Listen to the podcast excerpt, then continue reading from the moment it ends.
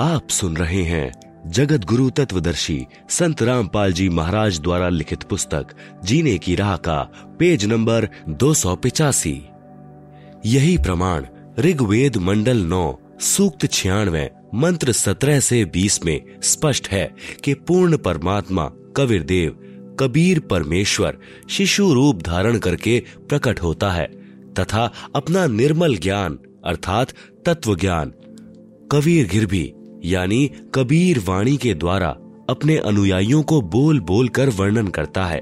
वह कबीर देव, यानी कबीर परमेश्वर, ब्रह्म, यानी शर पुरुष के धाम, तथा पर ब्रह्म, यानी अक्षर पुरुष के धाम से भिन्न, जो पूर्ण ब्रह्म, यानी परम अक्षर पुरुष का तीसरा रित धाम यानी सतलोक है।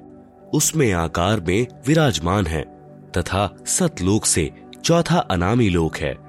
उसमें भी यही कबीर देव, यानी कबीर परमेश्वर, अनामी पुरुष रूप में मनुष्य सदंश आकार में विराजमान है। पवित्र श्रीमद देवी महापुराण में सृष्टि रचना का प्रमाण, ब्रह्मा, विष्णु तथा शिव के माता पिता दुर्गा और ब्रह्म के योग से ब्रह्मा, विष्णु और शिव का जन्म। पवित्र श्रीमद देवी महापुराण, तीसरा स्कंद अध्याय एक से तीन, गीता प्रेस गोरखपुर से प्रकाशित अनुवाद करता श्री हनुमान प्रसाद पोदार तथा चिमन लाल गोस्वामी जी पृष्ठ नंबर 114 से पृष्ठ नंबर 114 से 118 तक विवरण है कि कितने ही आचार्य भवानी को संपूर्ण मनोरथ पूर्ण करने वाली बताते हैं। वह प्रकृति कहलाती है। तथा ब्रह्म के साथ अभेद संबंध है, जैसे पत्नी को अर्धांगनी भी कहते हैं, अर्थात दुर्गा, ब्रह्म, यानी काल की पत्नी है। एक ब्रह्मांड की सृष्टि रचना के विषय में राजा श्री परीक्षित के पूछने पर श्री व्यास जी ने बताया कि मैंने श्री नारद जी से पूछा था कि, हे देवर्षे, इस ब्रह्मांड की रचना कैसे हुई?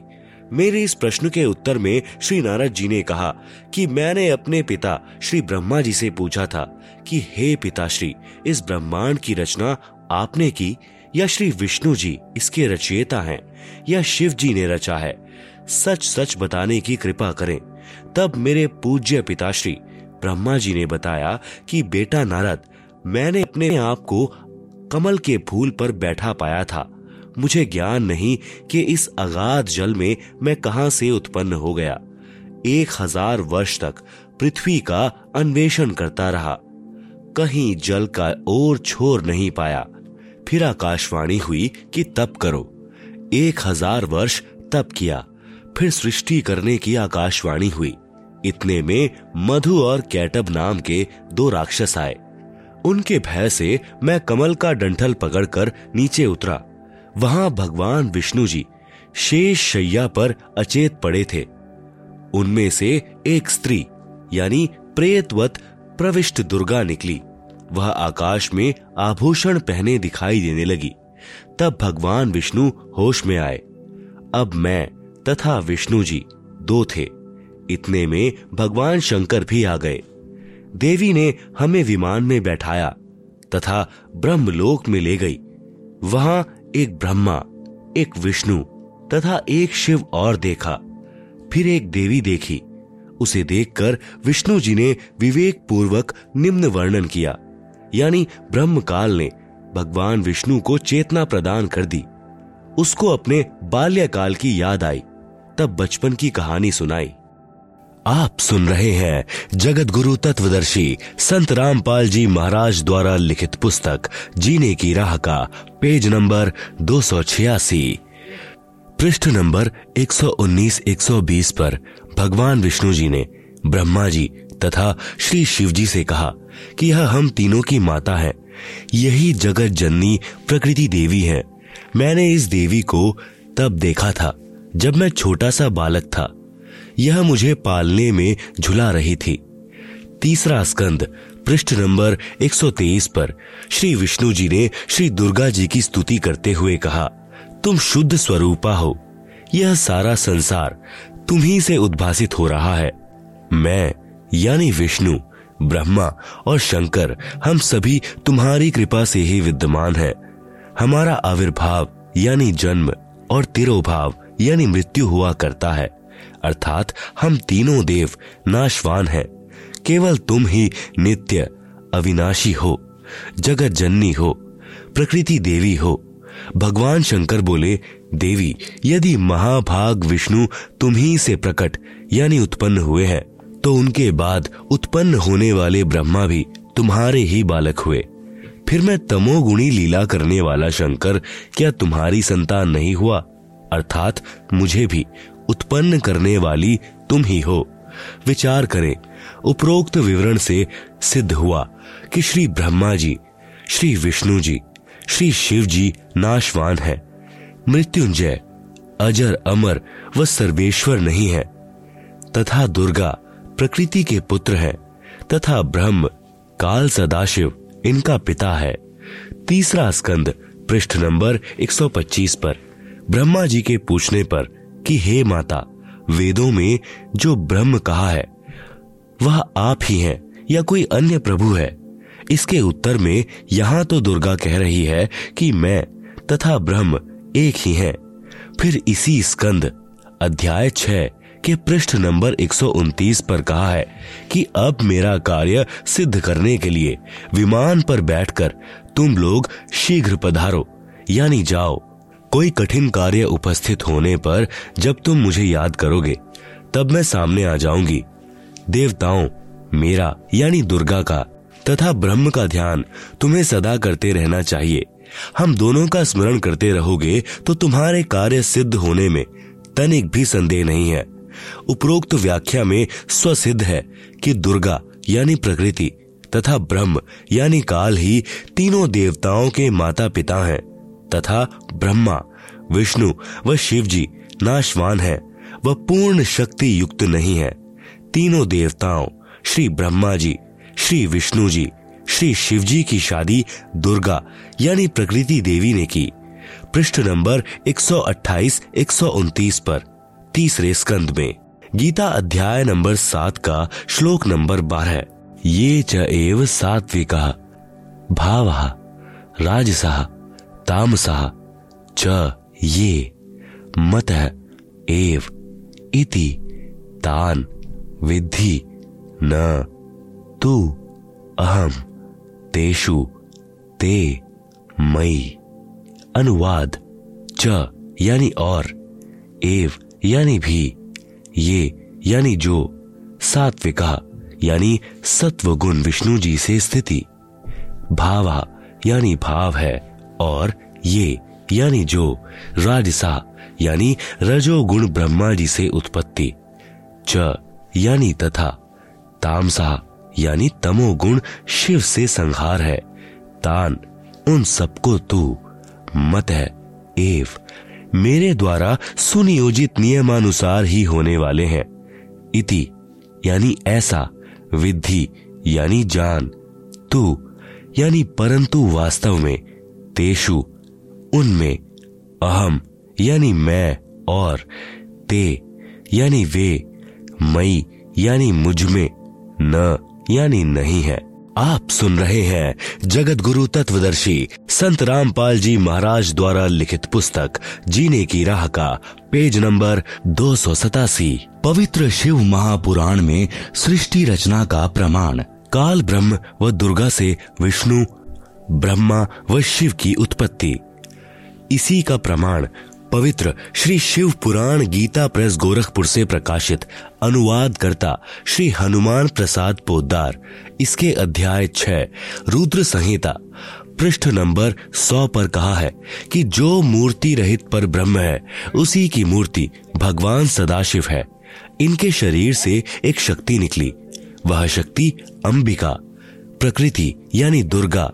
त्रिदेव जननी, यानी श्री ब्रह्मा जी, श्री विष्णु जी, तथा श्री शिव जी को उत्पन्न करने वाली माता कहलाई, जिसकी आठ भुजाएँ हैं।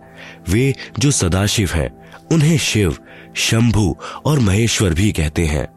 पृष्ठ नंबर 101 पर वे अपने सारे अंगों में भस्म रमाए रहते हैं। उन काल रूपी ब्रह्म ने एक शिव लोक नामक क्षेत्र का निर्माण किया। फिर दोनों ने पति पत्नी का व्यवहार किया।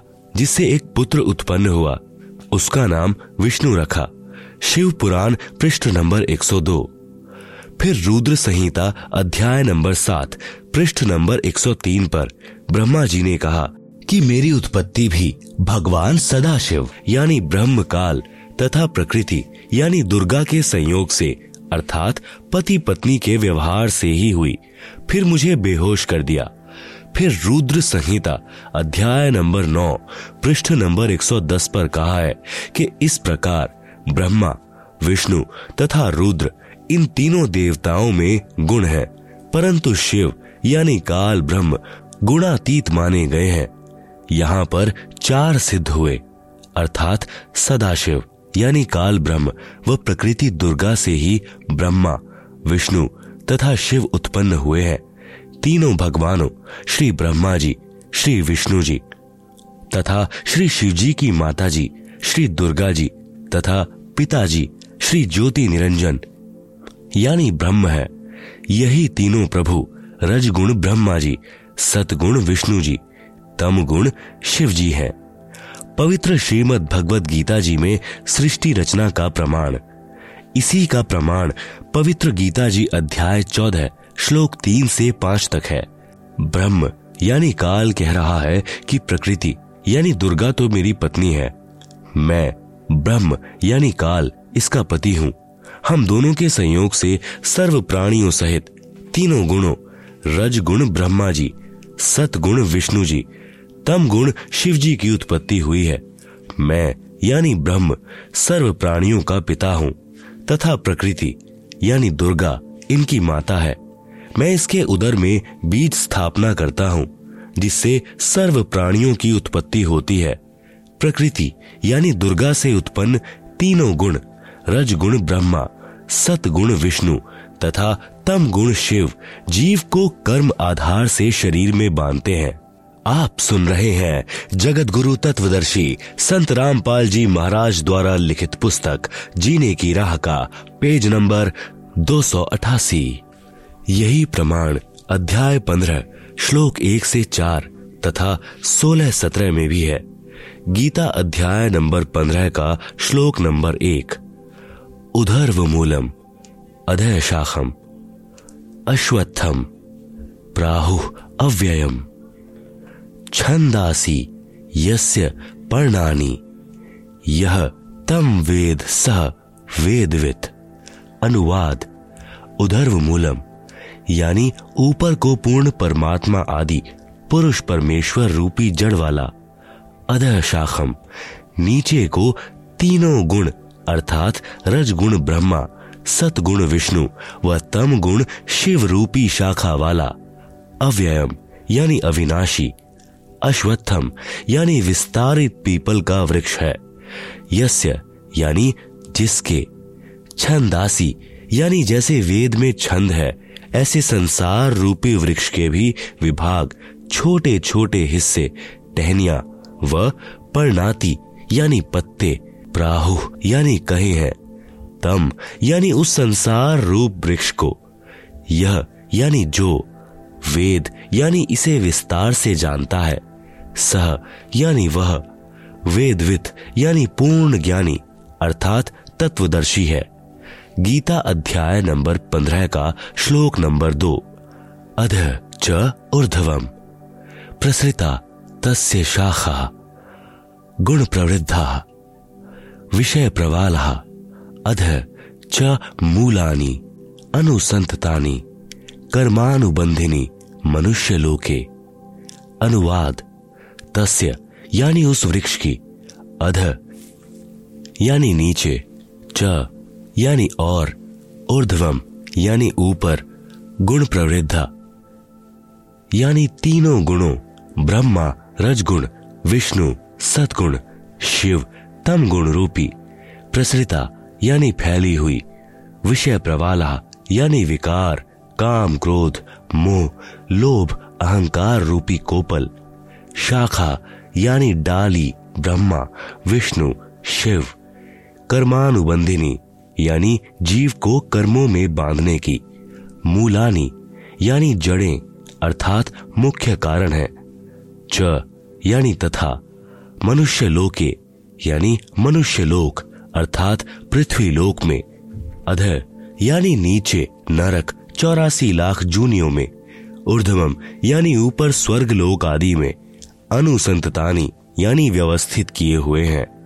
गीता अध्याय नंबर पंद्रह का श्लोक नंबर तीन। न रूपम अस्य इह तथा उपलभ्यते।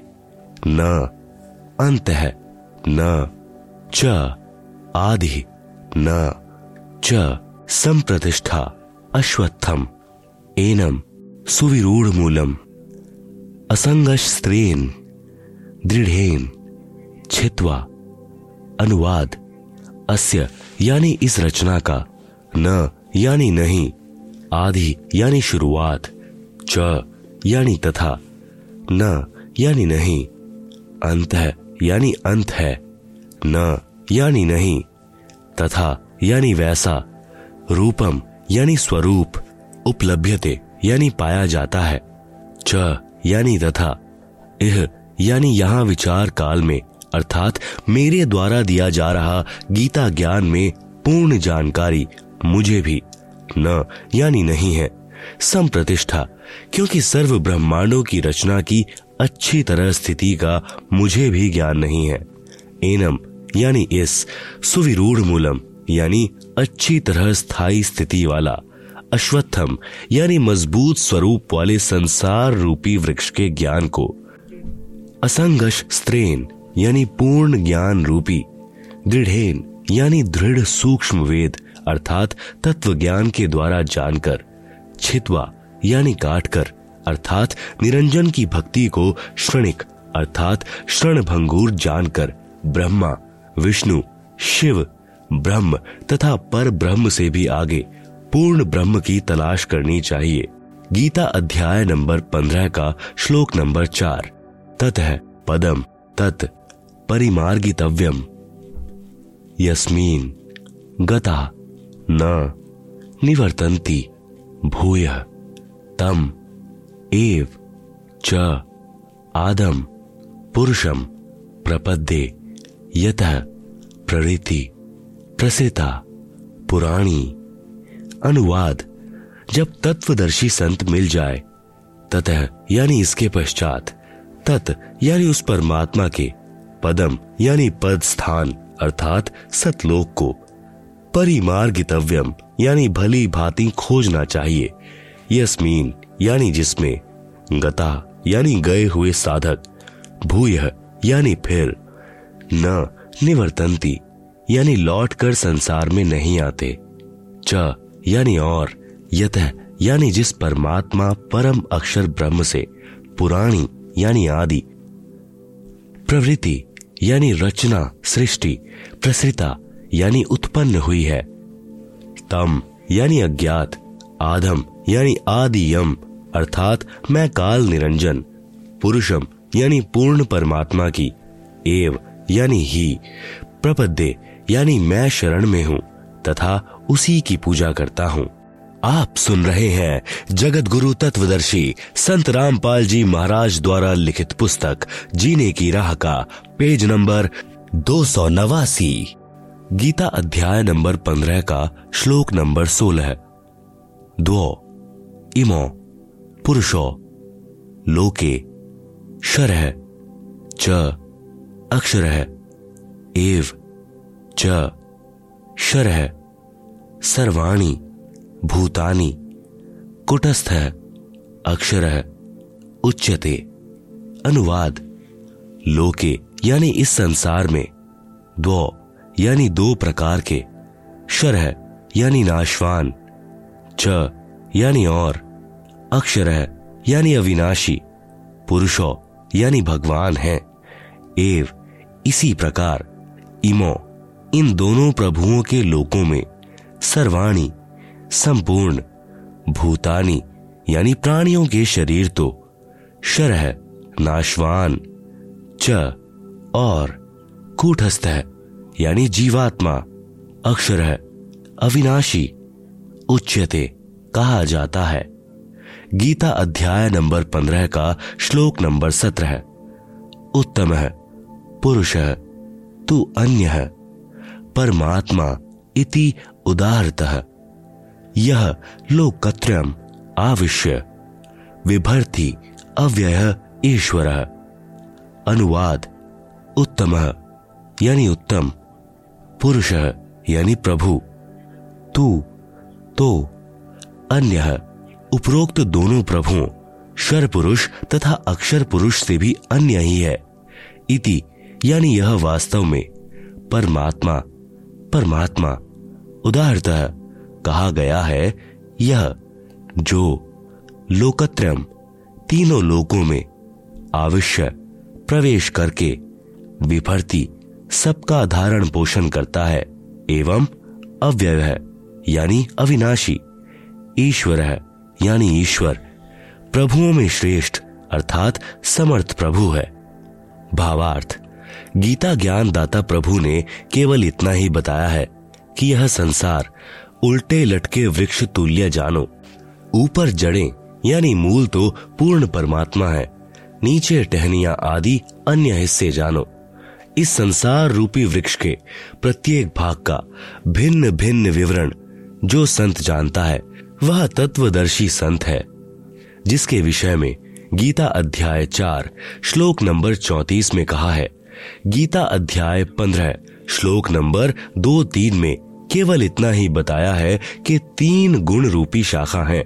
यहाँ विचार काल में, अर्थात गीता में, आपको, मैं, यानी गीता ज्ञान दाता पूर्ण जानकारी नहीं दे सकता, क्योंकि मुझे इस संसार की रचना के आदि व अंत का ज्ञान नहीं है उसके लिए गीता अध्याय चार, श्लोक नंबर चौतीस में कहा है कि किसी तत्वदर्शी संत से उस पूर्ण परमात्मा का ज्ञान जानो इस गीता अध्याय पंद्रह, श्लोक एक में उस तत्वदर्शी संत की पहचान बताई है कि वह संसार रूपी वृक्ष के प्रत्येक भाग का ज्ञान कराएगा। उसी से पूछो। गीता अध्याय पंद्रह के श्लोक चार में कहा है कि उस तत्वदर्शी संत के मिल जाने के पश्चात उस परम पद परमेश्वर की खोज करनी चाहिए। अर्थात उस तत्वदर्शी संत के बताए अनुसार साधना करनी चाहिए, जिससे पूर्ण मोक्ष यानी अनादि मोक्ष प्राप्त होता है। गीता अध्याय पंद्रह, श्लोक सोलह सत्रह में स्पष्ट किया है कि तीन प्रभु हैं। एक शर पुरुष यानी ब्रह्म, दूसरा अक्षर पुरुष यानी पर ब्रह्म तीसरा परम अक्षर पुरुष यानी पूर्ण ब्रह्म। शर पुरुष तथा अक्षर पुरुष वास्तव में अविनाशी नहीं है। वह अविनाशी परमात्मा तो इन दोनों से अन्य ही है। वही तीनों लोकों में प्रवेश करके सर्व का धारण पोषण करता है। आप सुन रहे हैं जगत गुरु तत्वदर्शी संत रामपाल जी महाराज द्वारा लिखित पुस्तक, जीने की राह का, पेज नंबर 290 उपरोक्त श्रीमद् भगवद गीता अध्याय 15 श्लोक एक से चार, तथा सोलह सत्रह में यह प्रमाणित हुआ कि उल्टे लटके हुए संसार रूपी वृक्ष की मूल अर्थात जड़ तो परम अक्षर ब्रह्म, अर्थात पूर्ण ब्रह्म है, जिससे पूर्ण वृक्ष का पालन होता है, तथा वृक्ष का जो हिस्सा पृथ्वी के तुरंत बाहर ज़मीन के साथ दिखाई देता है, वह तना होता है, उसे अक्षर पुरुष, अर्थात पर ब्रह्म जानो। उस तने से ऊपर चलकर अन्य मोटी डार निकलती है, उनमें से एक डार को ब्रह्म, अर्थात शर पुरुष जानो। तथा उसी डार से अन्य तीन शाखाएँ निकलती हैं। उन्हें ब्रह्मा, विष्णु तथा शिव जानो, तथा शाखाओं से आगे पत्ते रूप में सांसारिक प्राणी जानो। उपरोक्त गीता अध्याय पंद्रह, श्लोक सोलह सत्रह में स्पष्ट है कि शर पुरुष यानी ब्रह्म तथा अक्षर पुरुष यानी पर ब्रह्म तथा इन दोनों के लोकों में जितने प्राणी हैं, उनके स्थूल शरीर तो नाशवान है। तथा जीवात्मा अविनाशी है। अर्थात उपरोक्त दोनों प्रभु व इनके अंतर्गत सर्व प्राणी नाशवान है। भले ही अक्षर पुरुष, यानी पर ब्रह्म को अविनाशी कहा है, परंतु वास्तव में अविनाशी परमात्मा तो इन दोनों से अन्य है।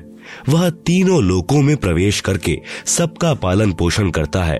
उपरोक्त विवरण में तीन प्रभुओं का भिन्न भिन्न विवरण दिया है। जगत गुरु तत्वदर्शी संत रामपाल जी महाराज द्वारा लिखित पुस्तक जीने की राह के पेज नंबर दो सौ पर ऊपर जड़ नीचे शाखा वाला उल्टा लटका हुआ संसार रूपी वृक्ष का चित्र दिया गया है, जिसे आप पुस्तक में देख सकते हैं।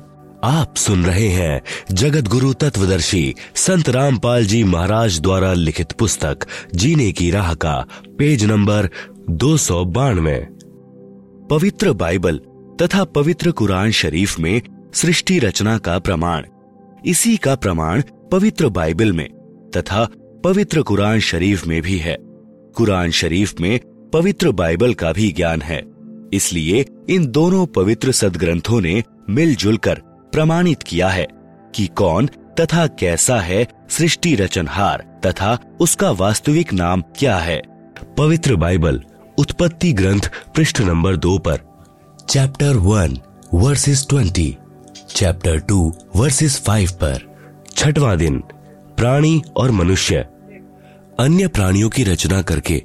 26 फिर परमेश्वर ने कहा हम मनुष्य को अपने स्वरूप के अनुसार अपनी समानता में बनाएँ, जो सर्व प्राणियों को काबू रखेगा। 27 तब परमेश्वर ने मनुष्य को अपने स्वरूप के अनुसार उत्पन्न किया। अपने ही स्वरूप के अनुसार परमेश्वर ने उसको उत्पन्न किया। नर और नारी करके मनुष्यों की सृष्टि की। उन्तीस, प्रभु ने मनुष्यों के खाने के लिए जितने बीज वाले छोटे पेड़ तथा जितने पेड़ों में बीज वाले फल होते हैं, वे भोजन के लिए प्रदान किए हैं। मांस खाना नहीं कहा है। सातवां दिन, विश्राम का दिन। परमेश्वर ने छह दिन में सर्व सृष्टि की उत्पत्ति की तथा सातवें दिन विश्राम किया। पवित्र बाइबल ने सिद्ध कर दिया कि परमात्मा मानव सदृश शरीर में है, जिसने छह दिन में सर्व सृष्टि की रचना की तथा फिर विश्राम किया। पवित्र कुरान शरीफ, सूरत फुरकानी 25 आयत नंबर बावन, अट्ठावन, उनसठ। आयत बावन। फला तुतियल। काफिरन व जाहिद हुम बिही जिहादन कबीरा। कबीरन, इसका भावार्थ है कि हज़रत मोहम्मद जी का खुदा, यानी प्रभु कह रहा है कि हे पैगंबर, आप काफिरों, यानी जो एक प्रभु की भक्ति त्याग कर अन्य देवी देवताओं तथा मूर्ति आदि की पूजा करते हैं, का कहा मत मानना। क्योंकि वे लोग कबीर को पूर्ण परमात्मा नहीं मानते। आप मेरे द्वारा दिए इस कुरान के ज्ञान के आधार पर अटल रहना कि कबीर ही पूर्ण प्रभु है तथा कबीर अल्लाह के लिए संघर्ष करना, यानी लड़ना नहीं, अर्थात अडिग रहना।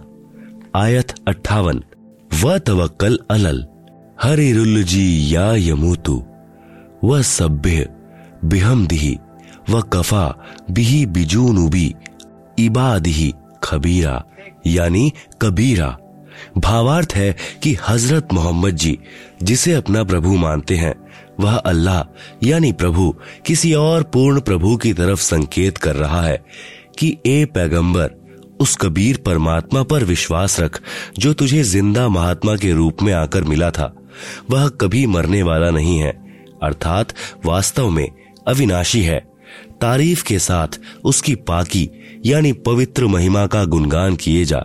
वह कबीर अल्लाह, यानी कबीर देव पूजा के योग्य है, तथा अपने उपासकों के सर्व पापों को विनाश करने वाला है। आयत उनसठ, अल्लजी, खल कस मावाती, वलर्ज व माँ बैनहुमा, फ़ी सित्ती अयामीन सुमस्तवा अल अर्शी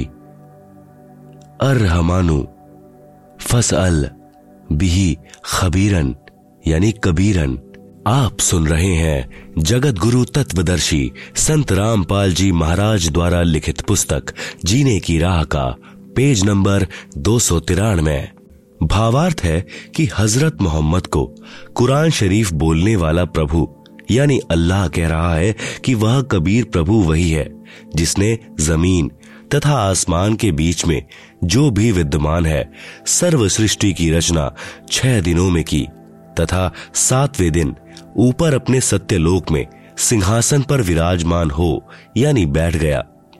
उसके विषय में जानकारी किसी बाखबर, यानी तत्वदर्शी संत से पूछो, उस पूर्ण परमात्मा की प्राप्ति कैसे होगी, तथा वास्तविक ज्ञान तो किसी तत्वदर्शी संत, यानी बाखबर से पूछो मैं नहीं जानता। उपरोक्त दोनों पवित्र धर्मों, यानी ईसाई तथा मुसलमान के पवित्र शास्त्रों ने भी मिलजुल कर प्रमाणित कर दिया कि सर्व सृष्टि रचनहार सर्व पाप विनाशक, सर्वशक्तिमान, अविनाशी परमात्मा, मानव सदन शरीर में आकार में है तथा सत्यलोक में रहता है। उसका नाम कबीर है। उसी को अल्लाह अकबीरू भी कहते हैं।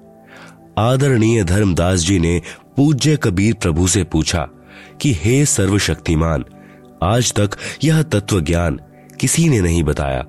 वेदों के मर्मज्ञ ज्ञानियों ने भी नहीं बताया। इससे सिद्ध है कि चारों पवित्र वेद तथा चारों पवित्र कतेब, कुरान शरीफ आदि झूठे हैं। पूर्ण परमात्मा ने कहा, वेद कतेब झूठे नहीं भाई। झूठे हैं जो समझे नहीं।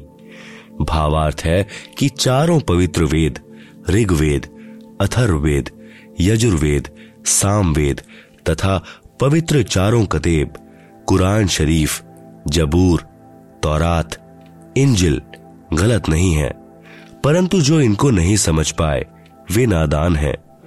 पूज्य कबीर परमेश्वर, यानी कबीर देव जी की अमृतवाणी में सृष्टि रचना, विशेष निम्न अमृतवाणी सन 1403 से जब पूज्य कबीर देव यानी कबीर परमेश्वर, लीलामय शरीर में पाँच वर्ष के हुए, सन 1518 जब कबीर देव यानी कबीर परमेश्वर, मगहर स्थान से सशरीर सतलोक गए, के बीच में लगभग 600 वर्ष पूर्व परम पूज्य कबीर परमेश्वर, यानी कबीर देव जी द्वारा अपने निजी सेवक, यानी दास भक्त आदरणीय धर्मदास साहेब जी को सुनाई थी, तथा धनी धर्मदास साहेब जी ने लिपिबद्ध की थी। परंतु उस समय के पवित्र हिंदुओं तथा पवित्र मुसलमानों के नादान गुरुओं, यानी नीम हकीमों ने कहा कि यह धानक, यानी जुलाहा, कबीर झूठा है। किसी भी सदग्रंथ में श्री ब्रह्मा जी, श्री विष्णु जी तथा श्री शिव जी के माता पिता का नाम नहीं है। ये तीनों प्रभु अविनाशी हैं। इनका जन्म मृत्यु नहीं होता। न ही पवित्र वेदों व पवित्र कुरान शरीफ आदि में कबीर परमेश्वर का प्रमाण है, तथा परमात्मा को निराकार लिखा है।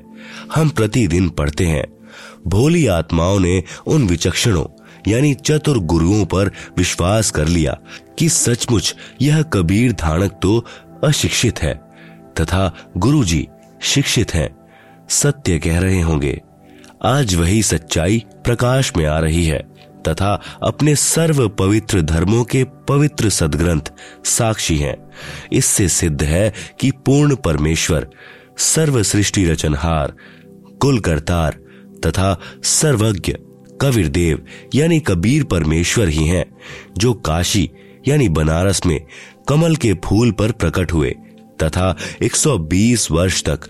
वास्तविक तेजोमय शरीर के ऊपर मानव सदृश शरीर हल्के तेज का बनाकर रहे, तथा अपने द्वारा रची सृष्टि का ठीक ठीक यानी वास्तविक तत्व ज्ञान देकर सशरीर सतलोक चले गए। आप सुन रहे हैं जगत गुरु तत्वदर्शी संत रामपाल जी महाराज द्वारा लिखित पुस्तक, जीने की राह का, पेज नंबर दो सौ चौरानवे।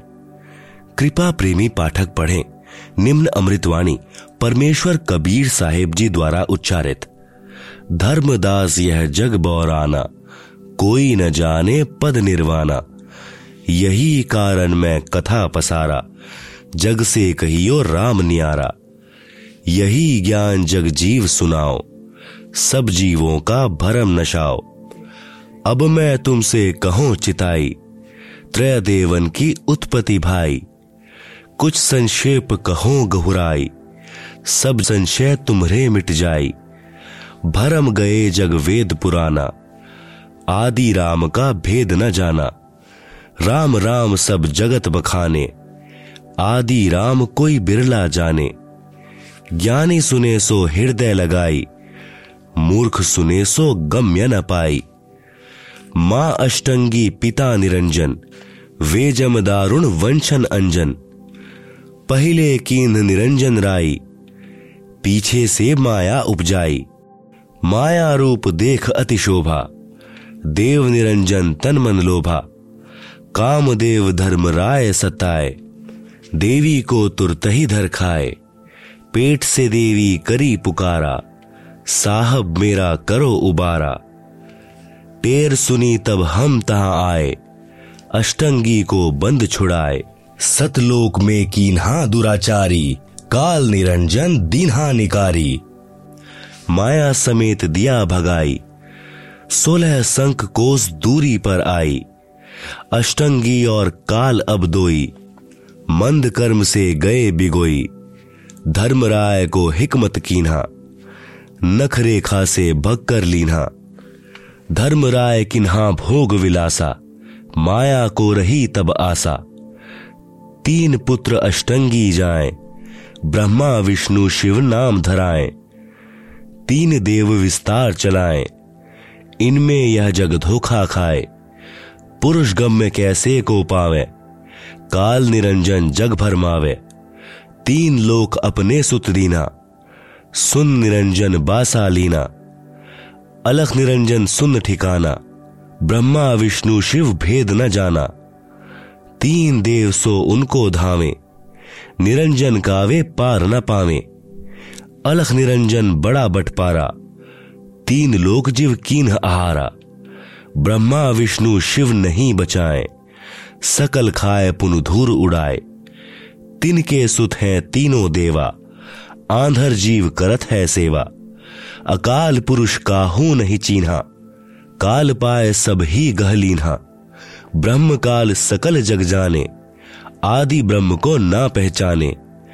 तीनों देव और अवतारा, ताको भजे सकल संसारा। तीनों गुण का यह विस्तारा, धर्मदास में कहो पुकारा।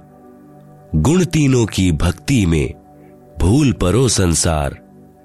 कहे कबीर निज नाम बिन, कैसे उतरे पार? आप सुन रहे हैं जगत गुरु तत्वदर्शी संत रामपाल जी महाराज द्वारा लिखित पुस्तक, जीने की राह का, पेज नंबर दो सौ पिचानवे, उपरोक्त अमृतवाणी में। परमेश्वर कबीर साहिब जी, अपने निजी सेवक श्री धर्मदास साहेब जी को कह रहे हैं कि धर्मदास, यह सर्व संसार तत्व ज्ञान के अभाव से विचलित है। किसी को पूर्ण मोक्ष मार्ग तथा पूर्ण सृष्टि रचना का ज्ञान नहीं है। इसलिए मैं आपको मेरे द्वारा रची सृष्टि की कथा सुनाता हूँ। बुद्धिमान व्यक्ति तो तुरंत समझ जाएँगे, परंतु जो सर्व प्रमाणों को देखकर भी नहीं मानेंगे तो वे नादान प्राणी काल प्रभाव से प्रभावित हैं। वे भक्ति योग्य नहीं। अब मैं बताता हूँ, तीनों भगवानों, ब्रह्मा जी, विष्णु जी तथा शिव जी की उत्पत्ति कैसे हुई? इनकी माता जी तो अष्टंगी, यानी दुर्गा है, तथा पिता ज्योति निरंजन, यानी ब्रह्म काल है। पहले ब्रह्म की उत्पत्ति अंडे से हुई, फिर दुर्गा की उत्पत्ति हुई। दुर्गा के रूप पर आसक्त होकर काल, यानी ब्रह्म ने गलती, यानी छेड़छाड़ की। तब दुर्गा, यानी प्रकृति ने इसके पेट में शरण ली। मैं वहाँ गया जहाँ ज्योति निरंजन काल था। तब भवानी को ब्रह्म के उदर से निकालकर 21 ब्रह्मांड समेत 16 संघ कोस की दूरी पर भेज दिया। ज्योति निरंजन, धर्मराय ने प्रकृति देवी, दुर्गा के साथ भोग विलास किया। इन दोनों के संयोग से तीनों गुणों, श्री ब्रह्मा जी, श्री विष्णु जी तथा श्री शिव जी की उत्पत्ति हुई। इन्हीं तीनों गुणों रजगुण ब्रह्मा जी, सतगुण विष्णु जी तम गुण शिव जी की ही साधना करके सर्व प्राणी काल जाल में फंसे हैं। जब तक वास्तविक मंत्र नहीं मिलेगा, पूर्ण मोक्ष कैसे होगा? विशेष, प्रिय पाठक विचार करें कि श्री ब्रह्मा जी, श्री विष्णु जी तथा श्री शिव जी की स्थिति अविनाशी बताई गई थी। सर्व हिंदू समाज अभी तक तीनों परमात्माओं को अजर अमर व जन्म मृत्यु रहित मानते रहे, जबकि ये तीनों नाशवान हैं। इनके पिता काल रूपी ब्रह्म तथा माता दुर्गा प्रकृति अष्टांगी हैं, जैसा आपने पूर्व प्रमाणों में पढ़ा है। यह ज्ञान अपने शास्त्रों में भी विद्वान है, परंतु हिंदू समाज के कलयुगी गुरुओं, ऋषियों, संतों को ज्ञान नहीं, जो अध्यापक, पाठ्यक्रम, यानी सिलेबस से ही अपरिचित है। वह अध्यापक ठीक नहीं, यानी विद्वान नहीं है। विद्यार्थियों के भविष्य का शत्रु है। इसी प्रकार, जिन गुरुओं को अभी तक यह नहीं पता कि श्री ब्रह्मा, श्री विष्णु तथा श्री शिव जी के माता पिता कौन है तो वे गुरु, ऋषि, संत, ज्ञानहीन हैं। जिस कारण से सर्व भक्त समाज को शास्त्र विरुद्ध ज्ञान, यानी लोक वेद अर्थात दंत कथा सुनाकर, अज्ञान से परिपूर्ण कर दिया। शास्त्र विधि विरुद्ध भक्ति साधना करा के परमात्मा के वास्तविक लाभ, यानी पूर्ण मोक्ष से वंचित रखा। सबका मानव जन्म नष्ट करा दिया। क्योंकि श्रीमद् भगवद गीता अध्याय सोलह श्लोक तेईस चौबीस में यही प्रमाण है कि जो शास्त्र विधि त्याग कर मनमाना आचरण पूजा करता है, उसे कोई लाभ नहीं होता। पूर्ण परमात्मा कबीर जी ने पाँच वर्ष की लीला में आयु में सन 1403 से ही सर्व शास्त्रों युक्त ज्ञान अपनी अमृतवाणी यानी कबीर वाणी में बताना प्रारंभ किया था। परंतु उन अज्ञानी गुरुओं ने यह ज्ञान भक्त समाज तक नहीं जाने दिया। जो वर्तमान में सर्व सदग्रंथों से स्पष्ट हो रहा है। इससे सिद्ध है कि कबीर देव, यानी कबीर प्रभु, तत्वदर्शी संत रूप में स्वयं पूर्ण परमात्मा ही आए थे। आप सुन रहे हैं जगत गुरु तत्वदर्शी संत रामपाल जी महाराज द्वारा लिखित पुस्तक, जीने की राह का, पेज नंबर दो सौ छियानवे। आदरणीय गरीब दास साहेब जी की अमृतवाणी में सृष्टि रचना का प्रमाण आदि रमैनी सदग्रंथ पृष्ठ नंबर 690 से छह तक। आदि रमैणी अदली सारा, जा दिन होते धुंधुकारा। सतपुरुष कीन्हा प्रकाशा, हम होते तखत कबीर खवासा। मन मोहिनी सिरजी माया, सतपुरुष एक ख्याल बनाया। धर्मराज सिरजे दरबानी चौसठ जुग तप सेवा ठानी। पुरुष पृथ्वी जाकू दीन्ही, राज करो देवा आधीनी। ब्रह्मांड इक्कीस राज तुम दीन्हा, मन की इच्छा सब जुग लीना माया मूल रूप एक छाजा, मोही लिए जिन्हू धर्म राजा। धर्म का मन चंचल चित धार्या, मन माया का रूप बिचारा। चंचल चेरी चपल चिरागा या के पर से सर बस जागा। धर्म राय किया मन का भागी। विषय वासना संग से जागी। आदि पुरुष अदली अदरागी धर्म राय दिया दिल से त्यागी। पुरुष लोक से दिया ढहाई। अगम दीप चली आए भाई। सहज दास जिस दीप रहनता। कारण कौन कौन कुलपन था धर्म राय बोले दरबानी। सुनो सहजदास ब्रह्म ज्ञानी चौसठ जुग हम सेवा कीन्ही, पुरुष पृथ्वी हम कूदीन्ही चंचल रूप भया मन बोरा, मन मोहिनी ठगिया भौरा।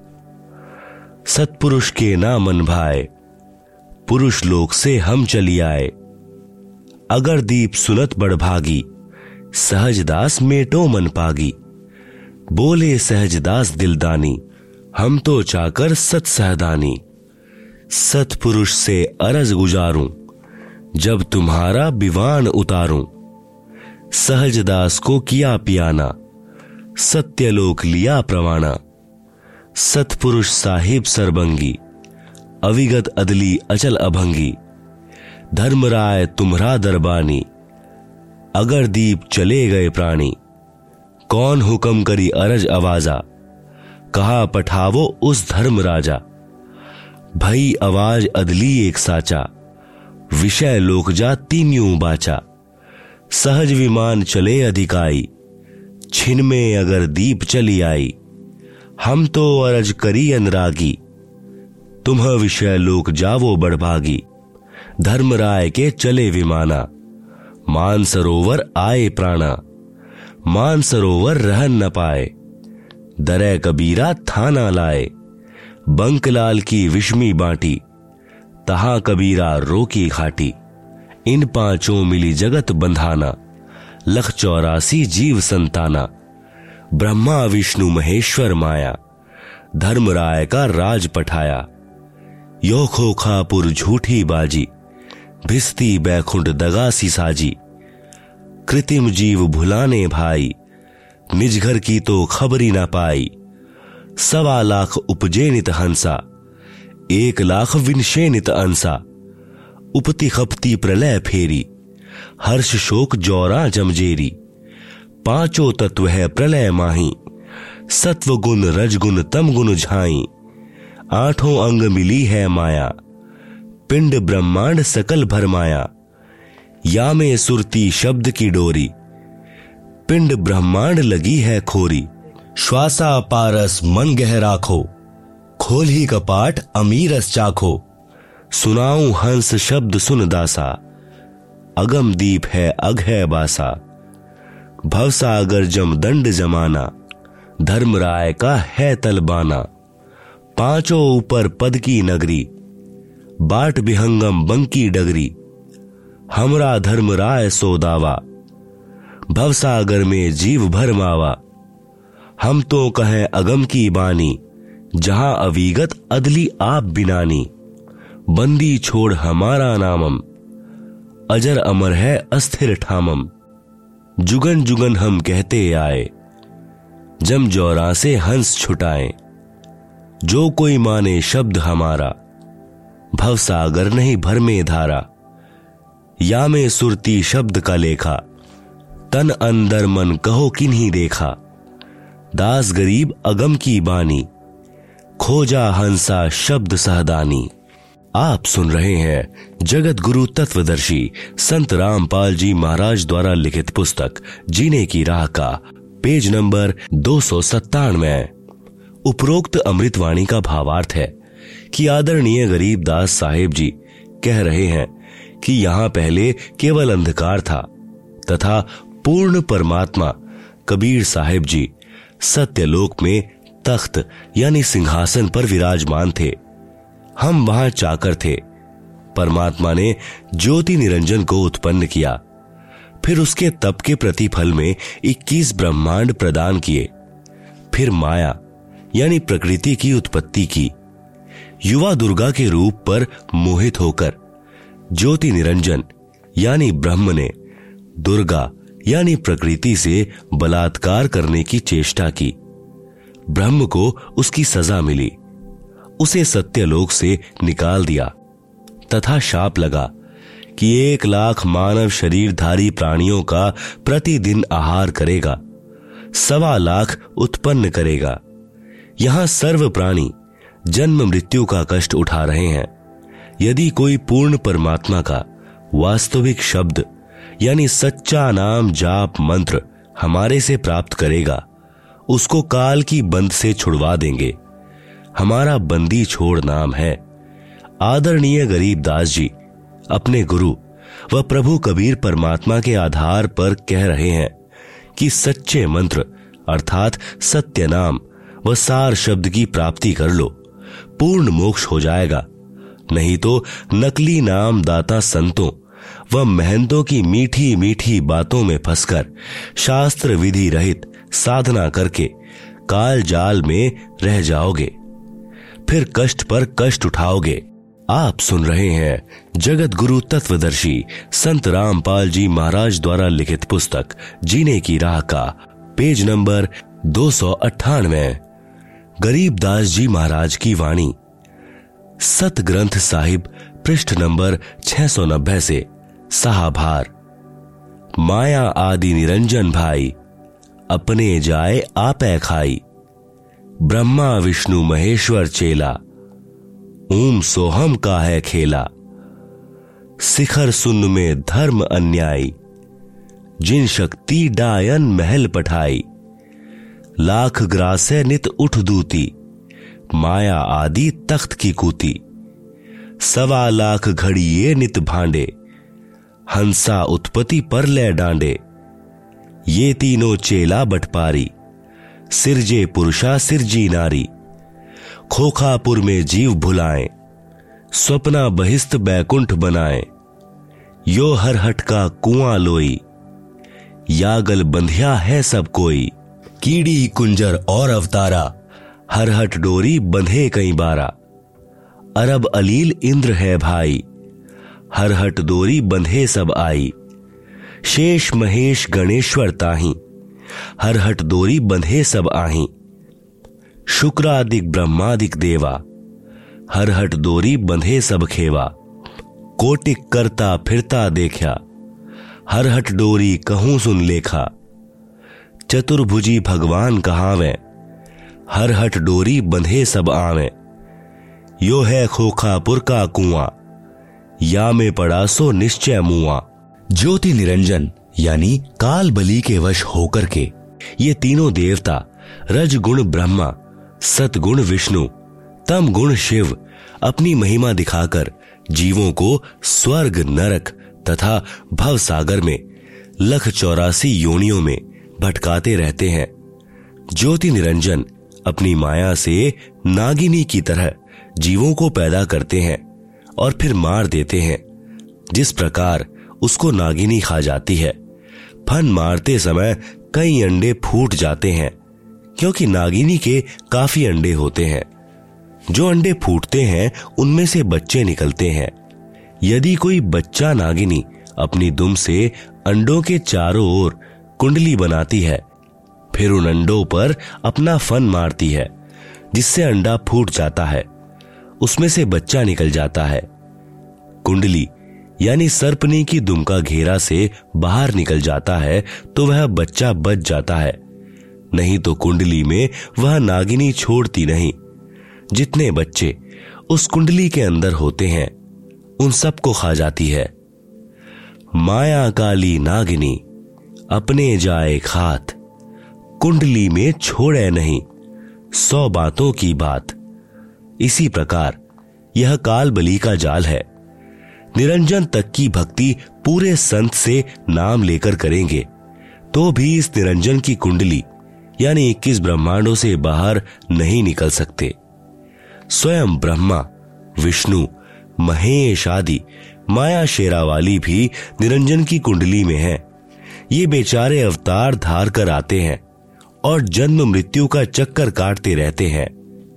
इसलिए विचार करें, सोहम जाप जो कि ध्रुव व प्रहलाद व शुक्रदेव ऋषि ने जपा। वह भी पार नहीं हुए, क्योंकि श्री विष्णु पुराण के प्रथम अंश के अध्याय बारह के श्लोक तिरानवे में पृष्ठ इक्यावन पर लिखा है कि ध्रुव केवल एक कल्प, अर्थात एक हज़ार चतुर्युग तक ही मुक्त है। इसलिए काल लोक में ही रहे तथा ओम नमः भगवते वासुदेवाय।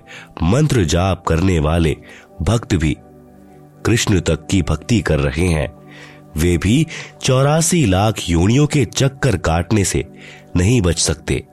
यह परम पूज्य कबीर साहिब जी व आदरणीय गरीब दास साहिब जी महाराज की वाणी प्रत्यक्ष प्रमाण देती है।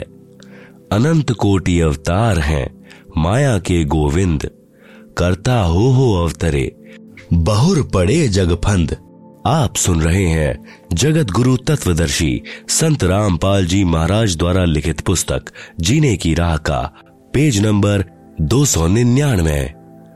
सतपुरुष कबीर साहिब जी की भक्ति से ही जीव मुक्त हो सकता है।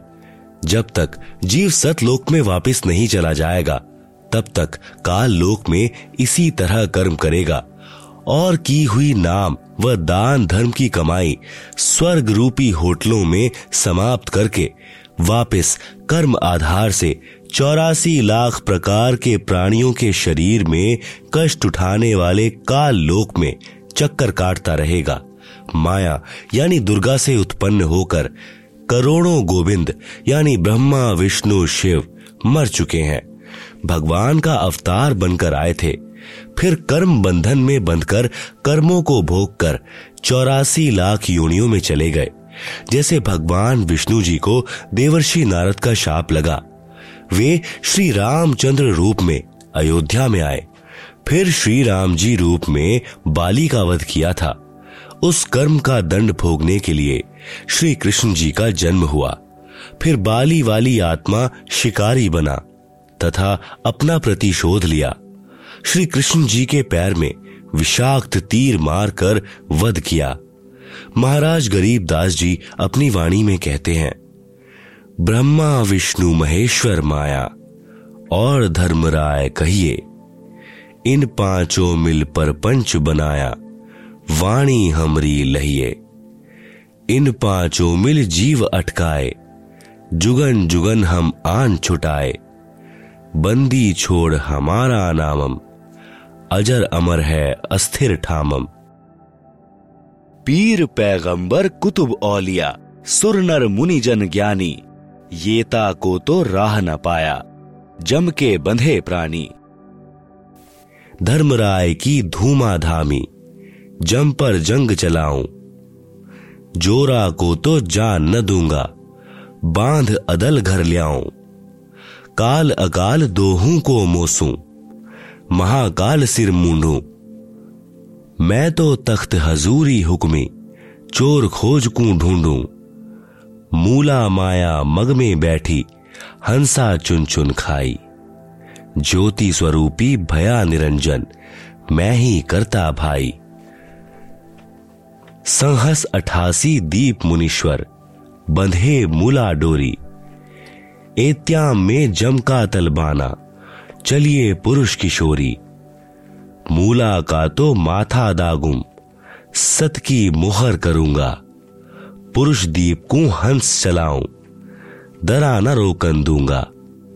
हम तो बंदी छोड़ कहावा, धर्म राय है चकवे। सतलोक की सकल सुनावा, वाणी हमरी अखवे नौ लख पट्टन ऊपर खेलूं, सादरे को रोकूं द्वादश कोटि कटक सब काटूं, हंस पठाऊं, मोखूं। चौदह भुवन गवन है मेरा जलथल में सरबंगी। खालिक खलक खलक में खालिक, अविगत अचल अभंगी। अगर अलील चक्र है मेरा जितसे हम चल आए, पाँचों पर प्रवाना मेरा, बंधी छुटा वंधाए जहाँ ओमकार निरंजन नाही। ब्रह्मा विष्णु वेद नहीं जाही। जहाँ करता नहीं जान भगवाना। काया माया पिंड न प्राणा।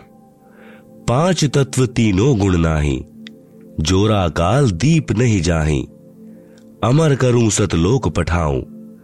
ताते बंदी छोड़ कहाऊं। जगत गुरु तत्वदर्शी संत रामपाल जी महाराज द्वारा लिखित पुस्तक, जीने की राह के, पेज नंबर 300 पर। काल लोक में जन्म मरण रूपी हरहट, यानी चक्र का चित्र दिया गया है, जिसे आप पुस्तक में देख सकते हैं।